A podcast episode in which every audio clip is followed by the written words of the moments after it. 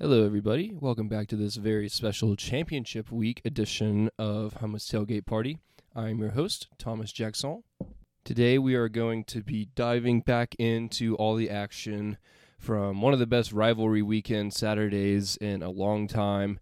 Uh, we're going to be talking about coaching carousel madness. I'm recording this part at seven o'clock my time, uh, Monday night, and Brian Kelly just got hired about thirty minutes ago by the L S U Tigers, so it's been a really crazy past day and a half with everything going on in the coaching world.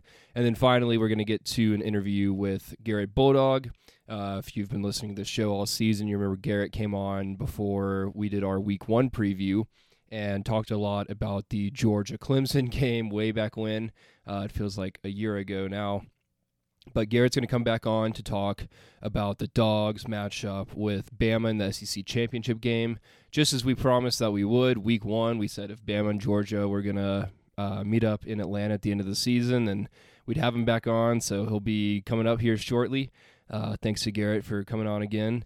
Um, so, yeah, after this, we are going to, let's see, next week, after so the college football playoff final playoff rankings finally come out on Sunday after all the championship games this Saturday. So I'm going to do a episode after that comes out, maybe Sunday afternoon, depending on how much I have going on. If not, then definitely on Monday night. I'll get it out to everybody, just kind of talking about the four teams that make it into this year's playoff.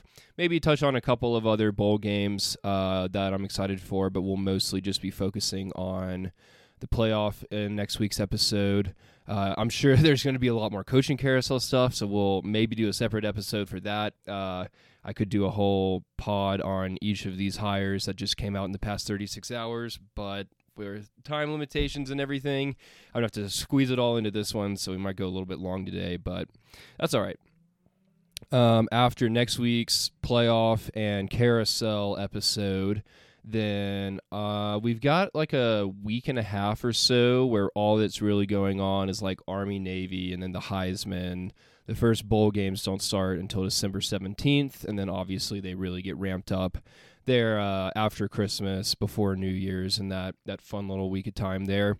So I'm going to do one, maybe two bowl game preview episodes. I might break it up depending on how deep I want to get into some of the smaller, um, not as big bowl games. Um, and then we'll kind of zone in on the playoffs more once again towards the end of the month, and uh talk more about the semifinals, and then do some reaction episodes, and obviously preview the Big Daddy at the end of the season. So that's my kind of rough tentative plan.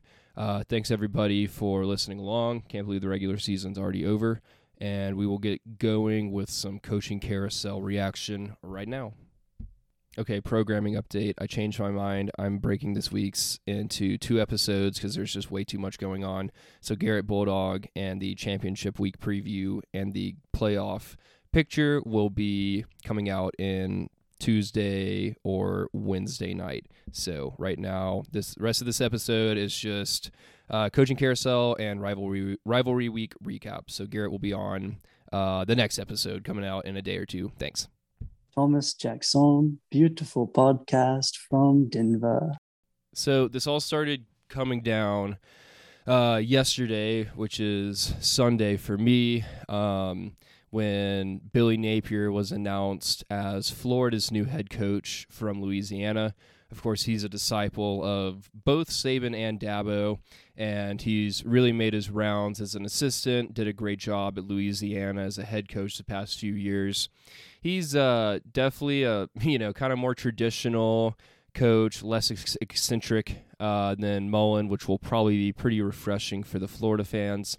Um, you know, this is the only hire uh, that's happened so far, which as I'm recording this, it's him, Lincoln Riley, and Brian Kelly are the big ones that have come out so far, but now, of course, uh, Notre Dame and Oklahoma loom. But uh, Billy Napier is the only one of those three that wasn't surprising to me.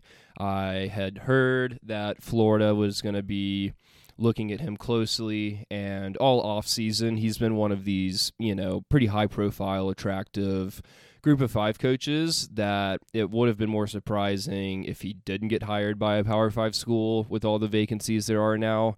So I'm happy for him. Um, he seems, you know, like a really well-rounded coach, good at recruiting, which wasn't Mullen's forte. So he's going to have some work to do to kind of make up for that. But luckily for him, Gainesville's right in the middle of one of, if not the most fertile recruiting grounds in the country. Um, so I'm sure he'll be able to pick it up with his staff and uh, figure everything out. The dust didn't even have time to settle after the Billy Napier news at Florida, when word started getting out on Twitter about Lincoln Riley going to U S C. Everyone had been suspecting that L S U was going to go really hard after Riley, and they probably were. Um, but so, you know, he, he was getting kind of hounded the last couple weeks of the season about, you know, are you going to L S U, blah, blah, blah. He kind of, you know, sort of snapped at a reporter after the Bedlam game on Saturday night saying, like, no, I'm not going to be the coach at L S U. And then literally, like, within ten hours, he was on a jet to Southern California. So he wasn't lying, as everyone's very clearly pointed out. But um, he uh, he had something else in the works that nobody really saw coming. It was surprising just because of all the L S U chatter, and you assumed if he didn't go to L S U, he was probably going to stay at Oklahoma. They're paying him, you know, hefty, hefty amount, or maybe even go to the N F L, because the N F L is, you know, every single coaching vacancy nowadays seems to get filled by one of these kind of trendy, young, offensive-minded head coaches, much like himself. So he probably would have had some offers if he had uh, waited it out for the N F L season to end. But he's going to L A. Um, you know, it, it was surprising because we didn't think he would be going there, if anywhere. But when you think about it, maybe he didn't like the fact that Oklahoma was going to go to the S E C, because Oklahoma's been pretty much running the Big twelve, Big twelve ever since Texas and Mac Brown kind of, you know, hit the end of their run there in the late two thousands. It's really been Oklahoma's league every single year with, you know, maybe one or two random exceptions, I guess, like this one. But with L S or Oklahoma moving to the S E C, obviously the competition's going to get a lot more stiff. And, you know, even with some of Oklahoma's great teams recently, they still might only finish like third or fourth in the S E C uh, with how much harder the schedule is going to be than it is just playing, you know, uh, Texas Tech and Kansas State your whole season. Um, but it was still just, just a shocking move um, that he went, because Oklahoma is such a high... highly regarded job. I mean, certainly one of the best in the entire country, uh, one of the most respected and traditional and powerful football programs in the whole country, and it's really always been like that as far as I know. Um, so usually you don't see these coaches moving from, you know, feels like kind of a lateral move. Uh, normally when a coach gets to a place like Oklahoma or U S C, you know, they might, Every so every so often you'll see someone, you know, like Saban did at L S U, he'll decide, okay, I want to go and give it a shot in the N F L. But very rarely do you see a coach jump straight from a top-tier program to another top-tier program. And now that's happened for the second time in barely over twenty-four hours with Brian Kelly going from Notre Dame to L S U. But back to Lincoln Riley really quick. Um... I, let's see, took some notes. Oklahoma, this is the first time that a coach has left Oklahoma for another coaching job since nineteen seventy-two, and that's when their coach went to the Patriots. So, you know, two great jobs, obviously, but going to the N F L is kind of a, you know, a new challenge, kind of turning over a new leaf. And before that, the last time that an Oklahoma coach uh, left to go to another school in college was back in the nineteen forties. So this just really doesn't happen at a program like Oklahoma. Uh, so I think that was just shocking that he left, but especially the fact that it was another college job. Um, last year, you know, I guess the one, one move before this Kelly thing came out that felt not not even that similar, but when Jimbo left from F S U to Notre Dame, uh, or F S U to Texas A and M, sorry, I uh, I would argue that, like Oklahoma, U S C is a top-tier, you know, probably top-five college job in the country, um, and F S U and A and M are alike in that they're very good jobs with, you know, great support, great fan bases, great pay and everything, great recruiting states, but they are, you know, a, a level or two below uh, Oklahoma or U S C type of job just as far as pedigree goes. So, you know, Jimbo going from one to the other, he, he had also kind of run his course at F S U. There were a bunch of scandals. I won't get into all that kind of stuff. Um, and it seemed like, you know, his days were kind of clearly coming to an end one way or the other there at Florida State. This was just the beginning for Lincoln Riley. He'd just been there for five years after Bob Stoops departed, of course. And uh, it's just it's just hard. it's, it's it's it's shocking. There's no other uh, no other way to put it. So why did he do it? Uh, maybe because everyone's speculating, maybe he just didn't love Oklahoma's move to the S E C. Maybe he enjoyed being the top dog year in, year out in the Big twelve, and he knew things were about to change very quickly whenever it is that Oklahoma and Texas make the move over. And U S C, you know, I mean, Oregon is as long as Cristobal, and even if Cristobal were to leave to go somewhere else, uh, you know, Oregon's had this thing rolling for quite a while now. So you trust that they're going to stay a contender for years to come. Uh, and then, you know, in the South, Utah has been really good. Arizona State, U C L A, you know, there's a lot of teams that are just kind of, you know, hit or miss every year. But, um, yeah, I mean, right now it's it's Oregon is clearly the one that's coming in, poaching a ton of recruits from Southern California. That'll probably be Lincoln Riley's biggest competition on a consistent basis there. Utah's tough too. But speaking of recruits, and then we'll wrap it up on Lincoln, uh, everyone's been looking at Oklahoma's uh, you know, two forty-seven page and all of their recruits for this upcoming class.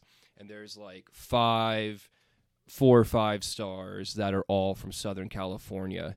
So now everyone's speculating that he's going to get some of these guys to flip, go to U S C, take them away from Oklahoma. And, you know, if, I mean, I doubt any of these kids were, you know, I'm sure they all have respect for the Oklahoma program, but they, you know, probably grew up dreaming of playing for U S C. And it's probably, you know, Lincoln Riley is probably the main reason that they were going from Southern California to play in Oklahoma in the first place. So it'll be interesting to see how many of those kids he can get to come with them, because, uh, he could definitely make a big splash, and uh, Oklahoma fans, you know, rightly so, are not happy with them right now because this just happened so quickly out of the blue.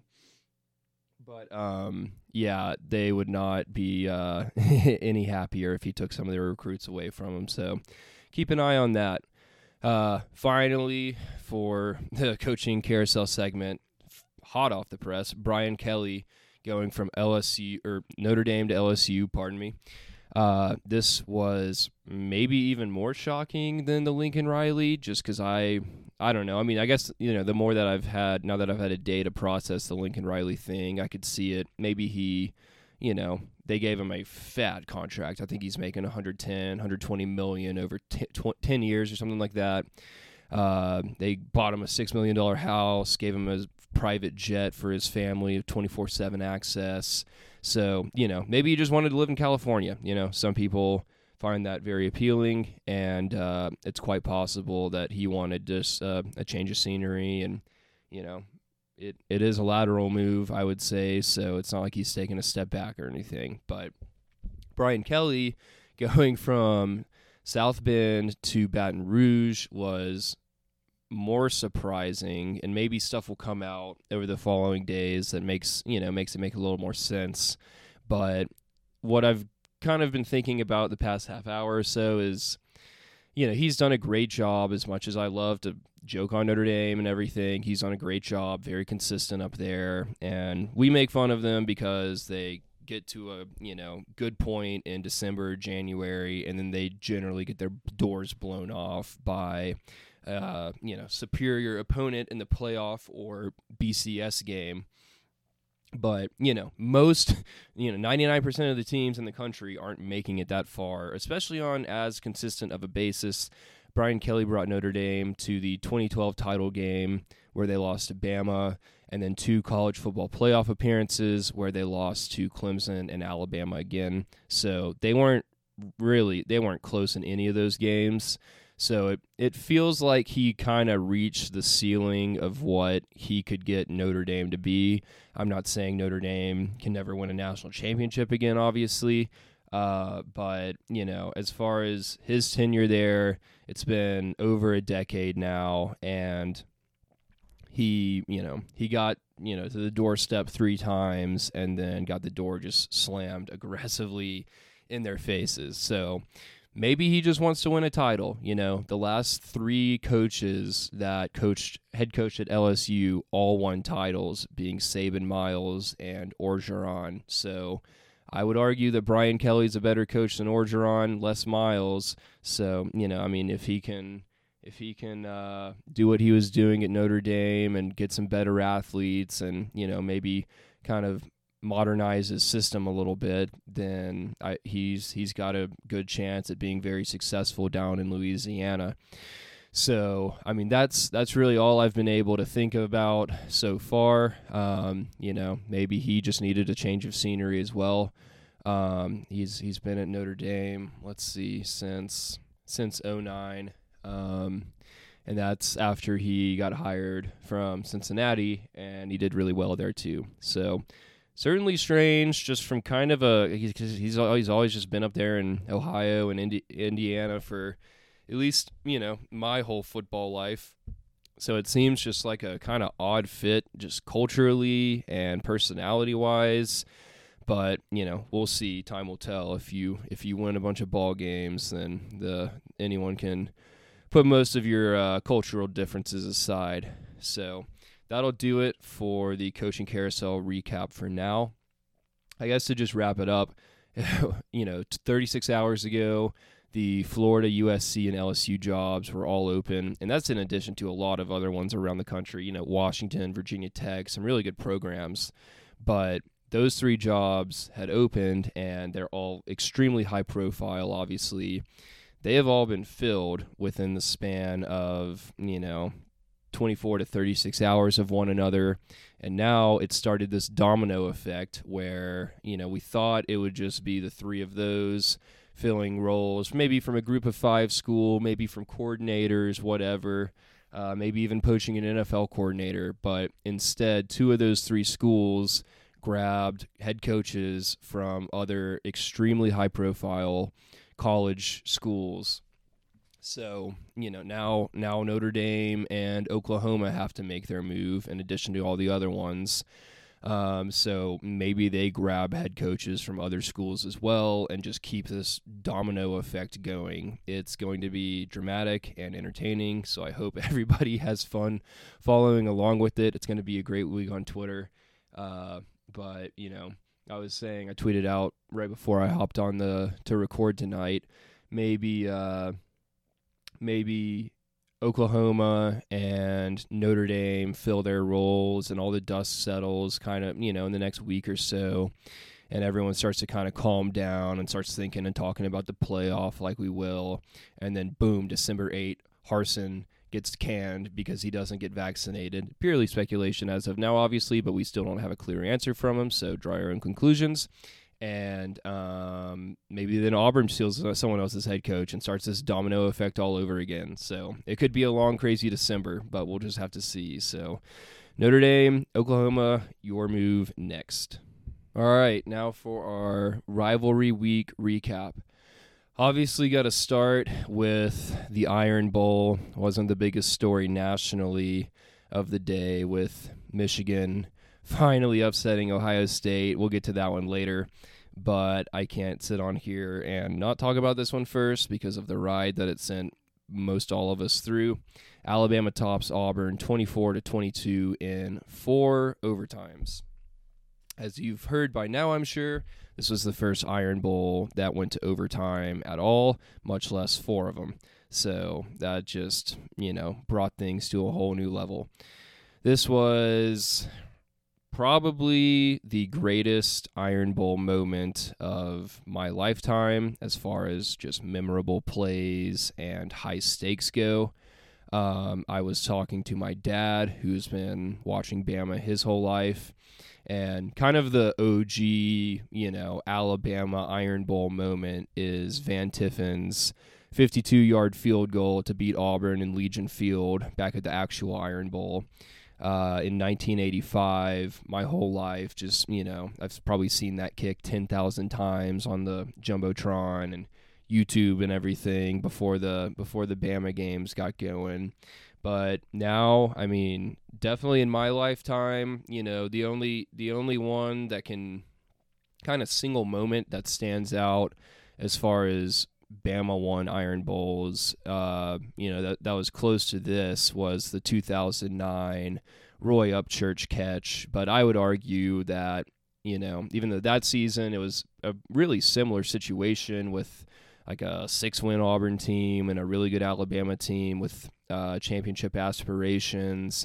That game we had actually scored before the final minute, though, and of course that was the epic drive, dubbed as the drive, uh, when we went all the way down the field, took like seven or eight minutes off the clock, and just converted, it feels like, a dozen uh, first down conversions on like third and long to Julio. But this one... Um, you know, Bama is eliminated from the playoff with a loss, and now we are keeping our hopes alive. Uh, everyone has a different level of hope with the upcoming matchup about the Dogs, but we'll speculate on that one more later. Um, just in, especially with all that's fucking happened in that stadium over the past decade or so, it just, it means a lot to finally win one of these crazy games where a bunch of bullshit, you know, inexplainable stuff is happening.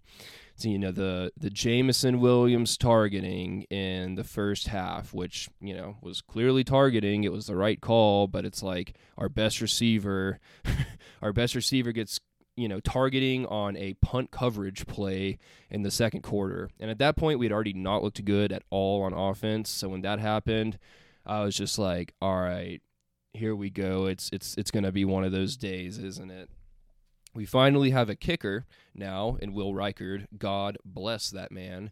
And Paul Tyson, who was the holder, uh, fumbled the snap to put the kick the, the ball down for the kick, and we had to bail on the play. And what, you know, everyone expected it to be an easy three points for Reichard. Uh, we didn't even get the kickoff. And then, you know, Bryce fumbles the snap and on fourth down, and it was just, just thing after, after thing, just stupid mistakes that seemed to only happen in that godforsaken stadium. Um, you know, I, when we had the ball in the fourth quarter and it was the second to last drive, I thought that was our, you know, last chance, and it should have been. Uh, without the Tank Bigsby running out of bounds, of course, on that second down play. Um, but I was texting a couple of my friends before. I was like, all right, like trying to summon all of my two thousand nine energy. We got the ball at the two-yard line. At that point, there were, what, about four and a half, five minutes on the clock. So plenty of time, um, you know, especially for, for this offense, even though they were horrible all day, especially the offensive line. Uh You know, that's still plenty of time if you can actually get anything going. The clock isn't going to be your biggest enemy. Uh, we went down to the forty-six-yard line and got stuffed, and, uh, you know, we were just losing the field position game, battle all game. And, you know, it's like every time we did get something going, just the, you know, in addition to all of our, you know, self-inflicted miscues, there were also a bunch of penalties, like the the blocking downfield with a helmet and just face masks. And it's like every time, and I'm not like, you know, blaming the refs, but it's every time we did seem to get something going there in the second half, it would just get called back because of a face mask or, you know, something that, you know, is still self-inflicted. Um, but just couldn't get any momentum at all. Finally, uh, you know, after B-Rob goes down, then Trey Sanders has to step in. Now it's looking like he's our only scholarship running back that's going to be healthy for the Georgia game, which I'm sure that'll just go great. Uh, but he got stuffed with about two minutes left at like the forty-six-yard line on fourth and one. And after that, you know, they, they reviewed the play. It was it looked pretty clear to me that he didn't get it um, just in real time. But after that, Auburn gets the ball, two minutes left, and, you know, it, it feels like it's it's over. I had accepted defeat. I was starting to send out my congratulatory texts to all my barn friends. And uh, then, sure enough, the play that will go down in infamy for Auburn, uh, some people are dubbing it as the disaster in the pasture. Tank Bigsby runs out of bounds. He had a lot of green grass. To be, I guess, to be fair, he didn't run out of bounds totally on his own. Jordan Battle did a great job at forcing him out, kind of just threw him out of bounds once he got over close to the sideline. But Bigsby should have not gotten anywhere near that because that play alone ended up saving Alabama forty seconds. We only had two timeouts left, and they had the ball, and we had to stop them in three downs or else they would have been able to take a knee and... Um, and run the clock out. And so with our two timeouts and then one play going out of bounds, we were left with about, let's see, I think I wrote it down here. Yeah, we had about a minute thirty-five left, which would have, you know, that's forty more seconds. It would have been under a minute when we got the ball there at the two-yard line. And we ended up scoring with less than forty seconds to go on the clock. And we converted, let's see, it took seventy-one seconds to go, uh, twelve plays, ninety-eight yards for that game-winning touchdown. Uh, we got the ball back with ninety-five seconds left, and it took seventy-one seconds. So do the math. There were twenty-four seconds left after the touchdown, which means if it weren't for Bigsby going out of bounds, that game probably ends when Alabama's got the ball somewhere around the midfield line. If not, you know, Auburn just getting a first down and, and wrapping it up themselves on offense. Um, we converted two third and tens and a fourth and seven. One of those third and tens was when Ja'Cory Brooks, the freshman who was playing for Jameson Williams, uh, caught the twenty-eight yard touchdown pass from Bryce Young. Uh, you know, this guy, uh, he hasn't played much all year, and he has cemented himself in Alabama folklore for the rest of time. Uh, he wrote his name in Crimson Flame, and it was just the most, outside of the Georgia National Championship game when Tua came in and won it for us in overtime, I think it was the most shocking turn of events that I've ever seen in an Alabama game.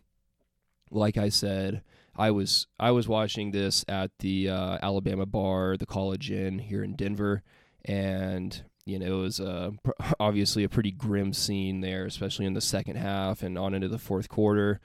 And um, when we when we turned the ball over with two minutes left, I was just I was dejected, and you know, I was just so I couldn't believe it.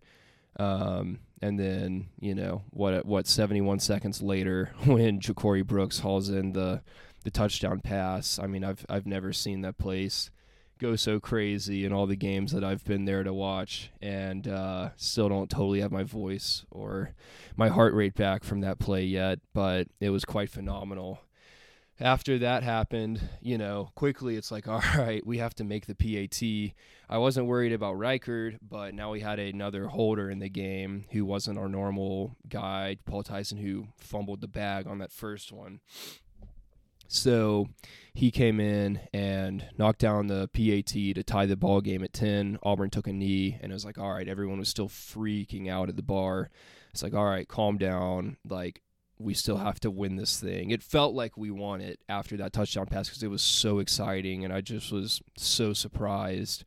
Um, but, you know, it's kind of like, all right, get your emotions back in check. You know, I can't imagine being a player, even just being a fan at that game, just how – that type of emotional roller coaster is just so unbelievable. Uh, after that, you know, it, the really shocking, I mean, second most shocking outside of the fact that Bama actually came back and scored that touchdown, but the fact that Auburn got the ball second, I didn't think they were going to score because T J Finley had been hopping around on one leg the entire second half. Um, but he came out and played very well in overtime. Alabama got seven to start off with a th- uh, start the first overtime. Then Auburn came back, scored a touchdown uh, t- to tie it up or win the game if they wanted to be ballsy and have the two-point conversion. I have no idea why Harsin chose to kick the P A T and extend the game because just very basic elementary college football philosophy. If you're the lesser team in a game and you have the chance to win it on a two-point conversion in overtime, then you probably should. And, you know, I understand, like, momentum can play a big part of these decisions. Um, so, you know, so in which case if the roles were flipped, and I mean, you know, and Alabama had the ball second, since they had all the momentum, maybe they would choose to go for it since Auburn's defense had been out there. They were, you know, obviously tired at that point in the night, but Harsin decided to extend the game for reasons that I will truly never understand, having the far inferior team and having just sacrificed all the m- momentum that you had spent four hours building. You know, now the momentum and the energy was on the Alabama sideline for the first time all game. And Harsin chose to not go for it. Um, then in the second overtimes, both kickers made pretty pretty gutsy kicks.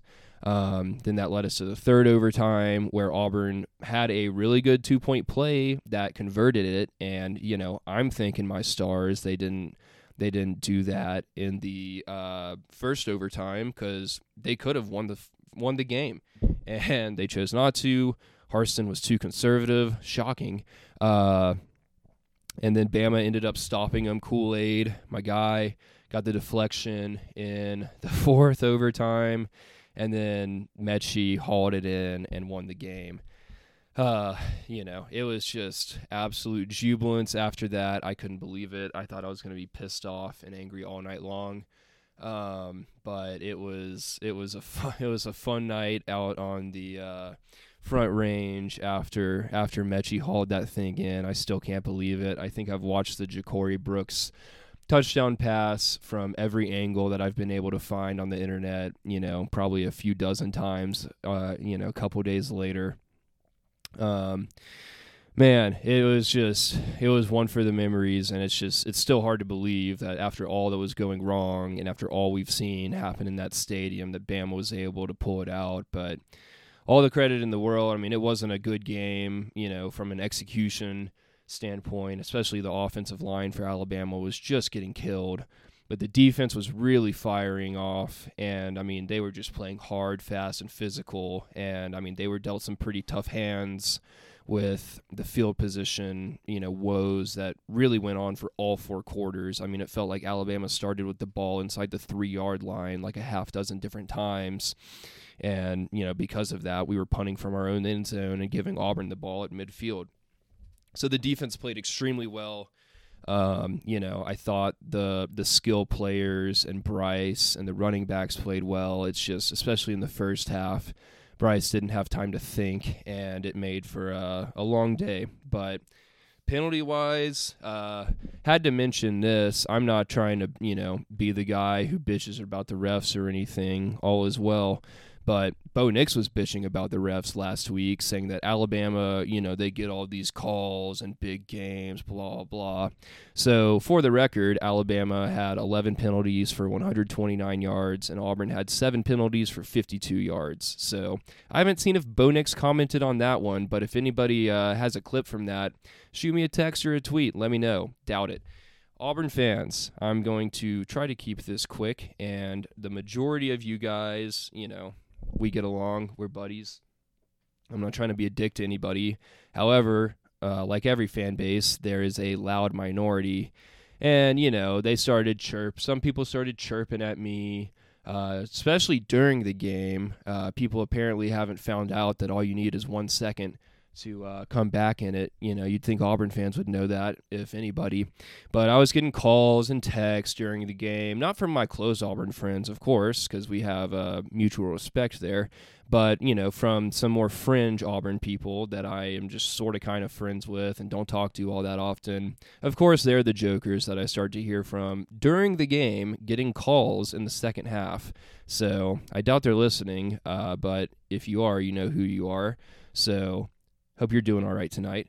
Uh, last time, you know, they they were chirping at me after the game when I sent out a tweet of the douchebag Auburn punter doing the the crane, and I just said, you know, good evening, good game to all the Auburn fans that were chirping at me during regulation. You know, haven't heard from them since the game ended, shockingly.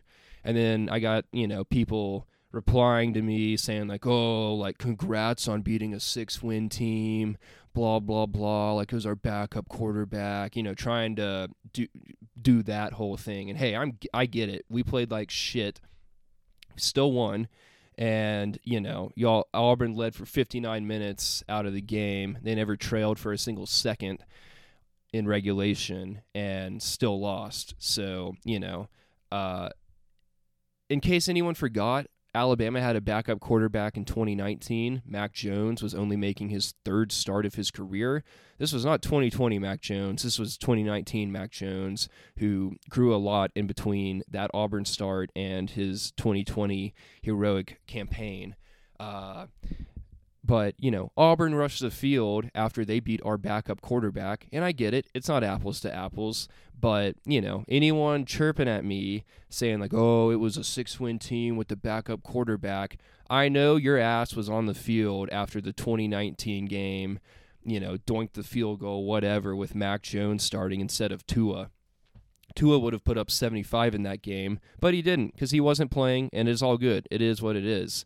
So, to keep going on this, I don't know if some of y'all have been living under a fucking rock, but winning by a small margin against an inferior team never stopped any Auburn fans in the two thousands talking shit to me for the next three hundred sixty-five days. I know this was a long time ago. I know there wasn't social media. You know, totally different regimes controlling both of these football programs. However, Auburn had one of their best stretches, if not the best stretch, in their football program's history in the you know, mid two thousands, when they, they popped off the six wins in a row during probably the darkest point in Alabama football history. And it's not like they ever kicked the shit out of Alabama. I went back because I was curious about this.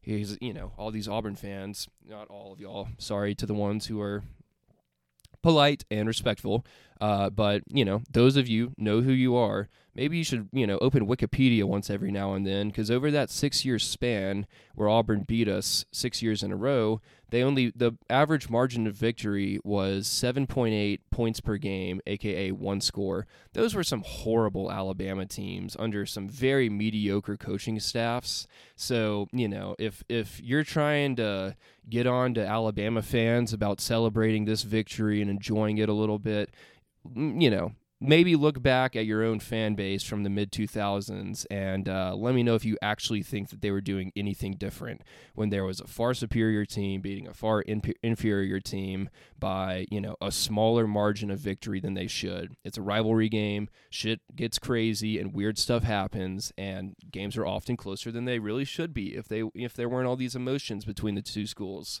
So I don't ever remember the jackass Tuberville ever holding back, you know, with his stupid dumb bullshit.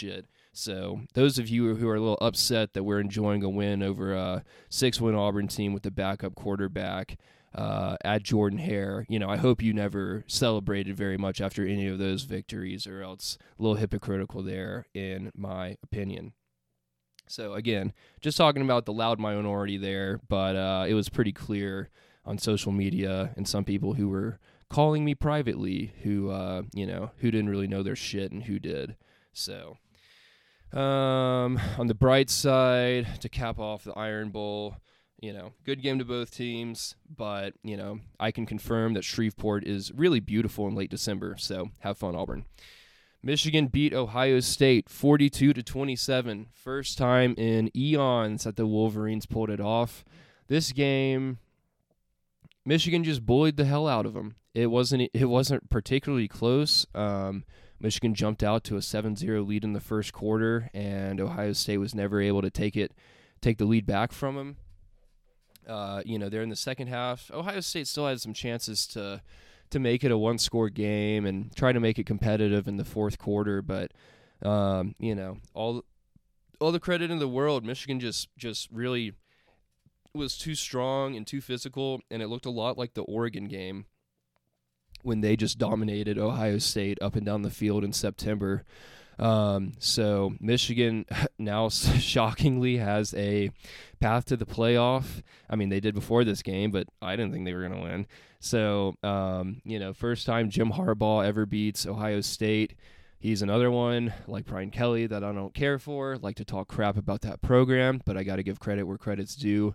Um, you know, Michigan, they they basically told Harbaugh, if you want to stay, we're cutting your salary in half and, you know, making making this a lot more favorable for us since you haven't exactly come through with what we expected you to do. He, you know, put his tail between his legs. He said, okay, got back to work, and it paid off immediately. Michigan's eleven and one going to the Big Ten Championship, beating Ohio State for the first time in his coaching tenure. So, I mean, you know, they're not done yet. I mean, although people are going to be happy no matter what happens the rest of the season because they finally got the Ohio State boogeyman off their back after so long. Um, you know, they definitely should beat Iowa, and they could even, you know, win a playoff game if they get matched up with uh, Notre Dame, you know, for example. I'm going to get more into the uh, possible playoff scenarios and everything that's really at stake uh, during these conference championship games on the next episode when I talk to Garrett. Uh, so more on that soon. But, yeah, congrats to Michigan. It's been a long time coming. And uh, I hope they don't party too hard this week to then flop against Iowa in the Big Ten Championship game. But I wouldn't be surprised either way. Uh, next, Bedlam. Oklahoma State beat Oklahoma thirty-seven to thirty-three. This sends the Cowboys, or they had already locked in the Big twelve championship game, but this eliminates Oklahoma uh, from contention since Baylor got a win on Saturday. So now Oklahoma State, like Michigan, uh, they could, you know, if they if they beat Baylor, they're going to get in the playoff. So uh, it was a, a crazy Bedlam game per usual. Uh, Oklahoma was kind of staging a comeback there at the very end, but Oklahoma State was able to hold on. That rivalry is a lot like Michigan-Ohio State, not quite to the extent, but still pretty bad and one-sided for how good both of those teams usually are uh, year in, year out. So good job for the Cowboys. That was a crazy scene, and of course, less than ten hours later, Lincoln Riley was already uh, out out to his new gig, so... It'll be different faces next year in Bedlam whenever Oklahoma finds their next guy. The Egg Bowl on Thursday night, a little anticlimactic. Uh, o- Ole Miss won that one thirty-one to twenty-one. Um, Mississippi State, you know, kind of, they really made it closer than it was with a couple garbage time scores at the end because Ole Miss had a pretty solid big lead uh, the whole second half. But that game was raining, you know, it, it was still pretty fun, but not not any of the super craziness that we've seen in Egg Bowls past on Thanksgiving night there. Iowa beat Nebraska twenty-eight to twenty-one. I don't know what Nebraska did to piss off whoever runs the universe, but this was just an absolutely gutting, brutal loss. They led this game twenty-one to six and lost twenty-one to twenty-eight.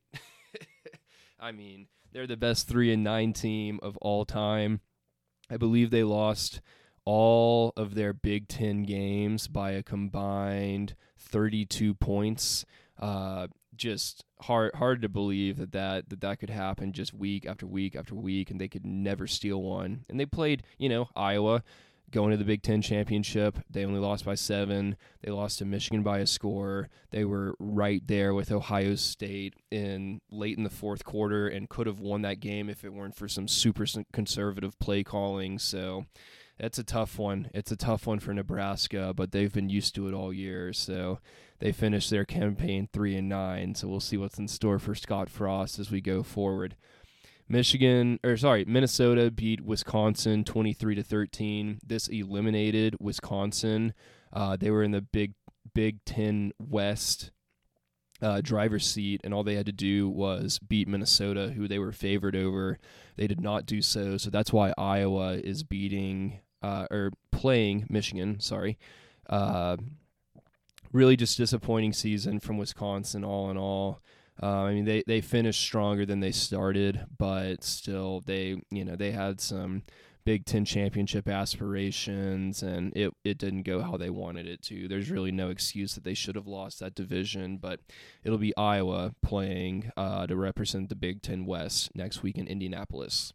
Washington State drug Washington forty to thirteen. Uh, this was the Apple Cup on Friday night.